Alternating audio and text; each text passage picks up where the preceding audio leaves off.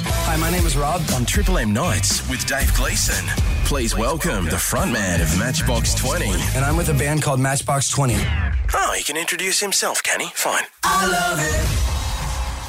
Multi-platinum superstar hit-making rockers Matchbox Twenty return with a brand new single, Wild Dogs Running in a Slow Dream. It's off their album Where the Light Goes. First album in a long time, and we are joined by frontman extraordinaire Rob Thomas.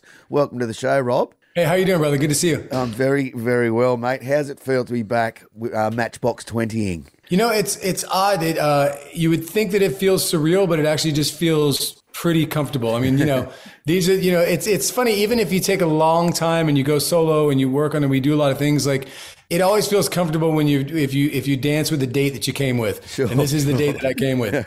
Because you started in ninety-five, and remarkably, you've been able to keep the same group of guys together over that whole journey. Has that been down to, like, maybe you've taken hiatuses at the good times and kind of had a bit of a break from each other, or? Yeah, I think, you know, I mean, we're, listen, we're, we're all, we legitimately are good friends, and we're family at this point. We've known each other for so long, and we've been through such a, a shared experience together. But then on top of it, you know, the fact that we all live in different places all over the country, and the fact that we take hiatuses from each other and go work on other things, you know, we're, we are legitimately glad to see each other when we get back together. And, and we all feel like we've gone off and learned things, and we bring it back to the band. And that makes us excited about to see what the record's going to be. It's not like, you know, we're not just kind of like dusting things off and doing business as usual. When we start yeah. making a record, it's like, oh, what's this going to sound like? We don't know. Let's find out. And now uh, making records and songwriting is obviously such a huge part of who you are. Where did you kind of, when you were young, what were your influences that made you think, oh, that's what I love about that song, or I love about songwriting? Well, it was always songwriters, right? Like, you know, when I was a young kid growing up, I grew up in the South here in the States, and it was it was all like Willie Nelson and Waylon Jennings, and like they, these were like storytellers. These were like hard men. They lived hard, they drank hard, they fought hard, and they wrote these beautiful songs about it. And they, you know, and they painted these beautiful pictures. But then, you know, as I got older, in the eighties, I grew up during that second English wave, right, of all those great English bands that would come over and the Australian bands that would come over. So, you know, everybody from the Depeche Modes to the I N X S's that would come over. So there was this kind of pop sensibility and this melodic sensibility that kind of got into that storytelling. And I, I feel like those those things, and also you're either, and you know this because you're a musician, you're you're either one of those kids that connects with music when you hear it and you sit there and you like you soak it in, or you're not. Mm. And you know, and we were we were those kids that would just sit and and look at the look at the album while you're listening to it, waiting for it to move or do something, you know. Like, it was just something that was really, really special. And so I think like it, there was a reverence to the idea of making music and the idea of hearing music that musicians had growing up that maybe other people didn't. Sure, sure. Well, now moving forward to this album that you've got, Where the Light Goes, what then becomes the criteria for songs that make it onto the record, songs that don't? Is there like a, a stringent process you go through? No, I mean, it's, we just have to all like it. Yeah. I mean, you know, there are certain songs that like I brought in and the guys were just like, nah, and certain songs, you know, Kyle would bring in and we were just like, nah. It's just, it's got to be something that we just all dig. It's, it's sometimes it's easier in the Matchbox world because you have people that you trust ingrained in the process. Like when you're doing it solo, it's you and a producer, and you're kind of the deciding, deciding factor of like, sure. Well, do I want to put this on the record? Do I not? But there's something good about having all your mates that you've been with for so very long. And if, you know, and it has to get past their censor. You know, and sometimes that's a pain in the ass. You know, I mean, like sometimes this is a great you're like, song. Well, yeah, like sometimes you're like, well, I'm fifty years old. I, I know what a good song is, and I, and I you know, and I I worked really, really hard, and now the you know the thing at the end of my rainbow is I get to you know at the you can't argue with the result, and at the end of the day, we're really happy with this record and how and how it's come out. That's fantastic, mate. It's such an amazing career, and to have sold forty million records, does it put pressure on you when you bring out a record? You really want people once again to to embrace it?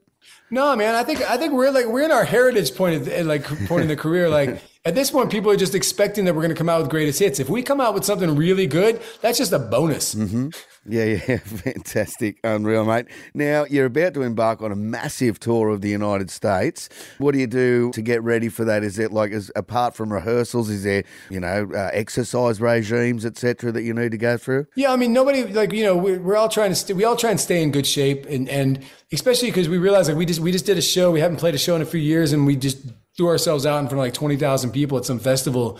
in Newfoundland. And the, you know, the only thing that you, re- that you realize is like, oh, I forgot, I'm going to be moving while I do this too. Like, like I don't, I'm going to say this, and this is going to, I don't want to bust anybody out, but like, do you remember like when Axl Rose came out, and we haven't seen Axl Rose in like forever, and he came out in the awards show, and he came out with Welcome to the Jungle, and he hit it strong, and he came running back and forth and running, running. And then by the, like the first chorus, he's going, no, no, no, no, no, no, knees, no, no, no, no, knees. Like, I just don't want that to happen to me. So like, you know, you get yourself into that shape. I uh, I started a week ago here in my studio putting together a set in like, you know, in Pro Tools that I could just sing to. So I have a full set. So at least, you know, once a day or once every other day, I'm singing a full two hour set just as loud as I can, just because you want to build up that muscle. Sure, sure. That's get, the only practical get, thing that I'm doing. Get a bit of match fitness uh, before you get oh, out I got, there. Man, I got my Guns N' Roses right there. Rock on. Now, what what about the bands that you've uh, you've known and loved over the years, and that you've then got to play with as support acts, and now that you're a main act, you've got these two young guys, Matt Nathanson and Ben Rector, who are going to be supporting you on this tour. Is that something you look for, and you, you need someone that's uh, that's got the chops? Yeah, I mean, you know, we we're in a really good place. You know, this at this point, you know, when I say this point, I don't just mean our point in our career, but like right now, because we haven't done anything in a long time.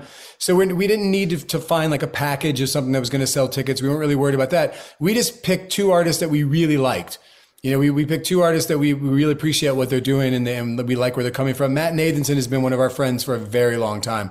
We just think he's an amazing songwriter.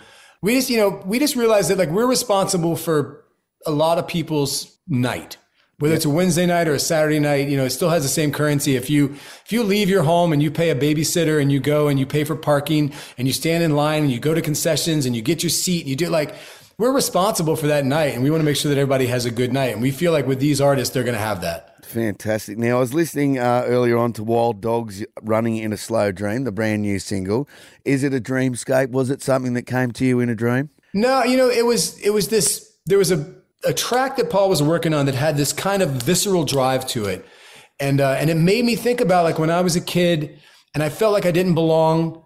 And and you kind of felt like an outcast. And then that one moment where, you, I don't know, you, for me, it was like going around the corner to those kids smoking by the wall at school. And you, and you meet them and you realize that they're, those are the people that you belong with, and they're outcast as well. And when those outcast finds another outcast and they start building and they become this bigger group, and you realize that you, you know, you did belong. It just wasn't with the group that you thought you did. So Wild Dogs is about, you know, that, metaphorically, but also very, very literally, those, you know, for me, being a kid, of them coming to my window at three o'clock in the morning and knocking on the window and going, come on, let's go, let's go. We got something to do. We're going to go. And like, you know, realizing that I was a misfit, and that was, that meant I belonged. And, and of course, there's a, a real kind of uh, rel- like a, a relatable style about all your songs that have that have made hits uh, around the world. Is that a kind of a thing that you, you aim for, that reality and, and relatableness in songs? Yeah, I mean, you can only you know you, you can only be responsible for so much of what you do. You know, you have no idea how people are going to perceive it. You have you can you you you're in charge of your your motive and your intent and your purpose into a song, but you're not really sure what's going to happen. I think that I'm a I'm a pretty normal person, and I feel like I'm making music for a lot of people like me. And so I kind of feel like if I, I, I write songs, I don't like, I don't like to write songs about certain moments in my life, but I like to write songs about how those moments made me feel, because I feel like other people are going to relate to that feeling. You know, like I can have an argument with my wife. Nobody cares about me and my wife arguing, but it made me feel a certain way, and everybody's felt that way. And if I write about that feeling, people connect to that. And so I think that, you know, writing songs about how people connect with each other, how people, you know, interact with each other, and what that means, I think those things are, are pretty universal, no matter no matter who you are or what you do. Well, thank you so much for your time, Rob. It's been an absolute pleasure to talk to you. Congratulations on all your success. I hope it uh, continues uh, with this new album, your fifth album. And uh, look, I know you haven't got any Australian dates yet. What are we looking yet. at? Are we, any any any time soon we're going to be thinking about that? We will be there. I'm just not sure when yet. We haven't really, you know, there's there's just a, we, it's funny as you know you get older and you you have so many other gardens to tend to that aren't that have nothing to do with your career. They have nothing to do with music. They have, you know, when you start off, everything was was your was the sure. band, everything's your career, everything's. And then as you get older, you're like, yeah, no, but I, you know, I want to make sure that I'm around, you know, for my son when he does this, and I want to make sure that I'm here for my family when this happens. So we just, and, and then there, and there's four of us, right, all yeah, trying yeah, to, to make exactly. those same things. Yeah. Well, congratulations, mate, and uh, we can't wait for you to get here when you do get here. The album is called Where the Light Goes. It comes out May twenty-sixth, and we can't wait to hear the whole damn thing. Rob, thank you for your time, mate. Thank you, man. Thank you for your time. I really do appreciate it.